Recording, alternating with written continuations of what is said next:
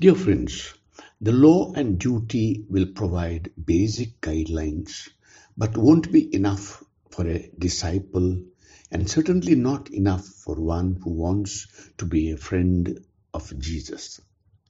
Where do I need more generosity or freedom to respond to the vision that Jesus put before me? To answer violence with violence or unreasonable demands with resistance is to do the expected thing. Jesus calls me to imagine my life differently and thus prompt others to see themselves anew.